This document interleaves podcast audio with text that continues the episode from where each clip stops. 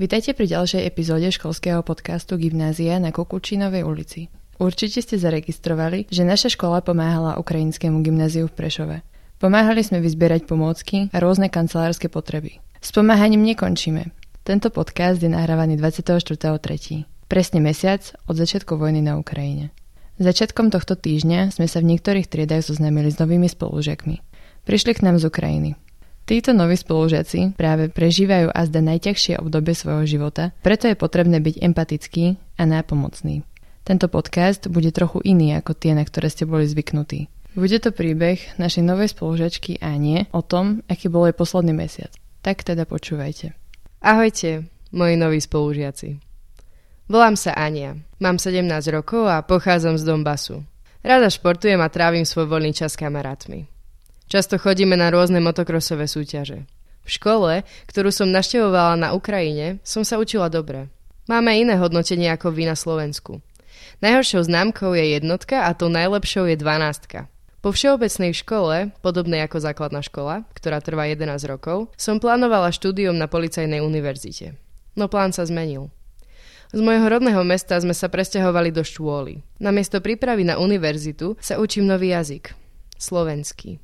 Zatiaľ mi to ide dobre. S kamarátmi sme stále v kontakte, no predsa dnes hľadám nových. Pamätám si, ako sme boli presne pred mesiacom. 23. februára spolu vonku a verili v to, že vojna nebude. Rovnako ako celý svet, ktorý sa na nás pozeral. S kamarátmi sme strávili pekný deň. V pokoji som sa uložila spať a v hlave si prehrávala plán na nasledujúci deň. O 5. ráno, 24. februára, som sa strhla zo spánku. Prebudila ma príšerná rana. Myslela som si, že je to búrka alebo niekto páli petardy. Po malej chvíli som zistila, že to nie je obyčajná rana. Sú to bomby. Rusi ostreľujú moje mesto. Rany počuť všade naokolo. Kamaráti z iných miest mi píšu, či to počujem tiež. Počujem, odpisujem im. Nikto to nečakal. Neverila som tomu. Ďalšie dva týždne sme boli doma. Nasťahovala sa k nám aj moja babka. Neustále sme sa ukrývali v krytoch. Pri spomienke na zvuk sirén mám stále pocity úzkosti. Dva týždne sme premýšľali, čo môžeme urobiť. Prehodnocovali sme naše možnosti. Rozhodli sme sa odísť. Ocko už s nami nemohol cestovať. Teraz čaká doma na povolávací rozkaz. Je doma s babkou a my dúfame, že budú môcť čoskoro prísť za nami. My, ja s mamkou, sme sa pobalili a šli na vlakovú stanicu. Tá bola úplne preplnená. Vlaky meškali a väčšinu ani neprichádzali. Stanica bola plná matiek s deťmi. Otcovia a dospelí bratia si s nimi dávajú posledné s Bohom. Nevedia, na ako dlho sa lúčia. Spolu s nami odchádzajú aj dve mamkine priateľky. Jedna z nich má 13-ročného syna. 13. Aké šťastie, hovorím si v duchu. Nastúpili sme do vlaku. V kupe pre štyroch ľudí nás bolo 9. Takto sme cestovali 30 hodín. Mali sme šťastie. Bol to posledný vlak, ktorý odcestoval predtým, ako sa začalo strieľať aj na stanicu. Po 30 hodinách sme stále nevedeli, kam máme ísť. Vystúpili sme v Michalovciach, kde sa o nás postarali dobrovoľníci. Dali nám jedlo a ukázali nám ubytovňu, v ktorej sme mohli prespať. Opäť sme mali šťastie. Niektorí museli ostať vonku, pretože ubytovňa bola plná. Nasledujúce ráno sme cestovali do Košíc, kde nás niekto mal čakať a povedať nám, čo máme robiť a kam ísť. Nikto tam nebol. Nik na nás nečakal. Šli sme vyskúšať Prešov. Až tam nás znovu stretlo šťastie. V Prešove nám ponúkli bývanie v štôle. V štôle bývame v dome nedaleko kostola. Bývame tam všetci spolu. Susedia nám pomáhajú so všetkým. Vďaka týmke, našej spolužiačke, môžem naštevovať vašu školu. So všetkým mi pomohla.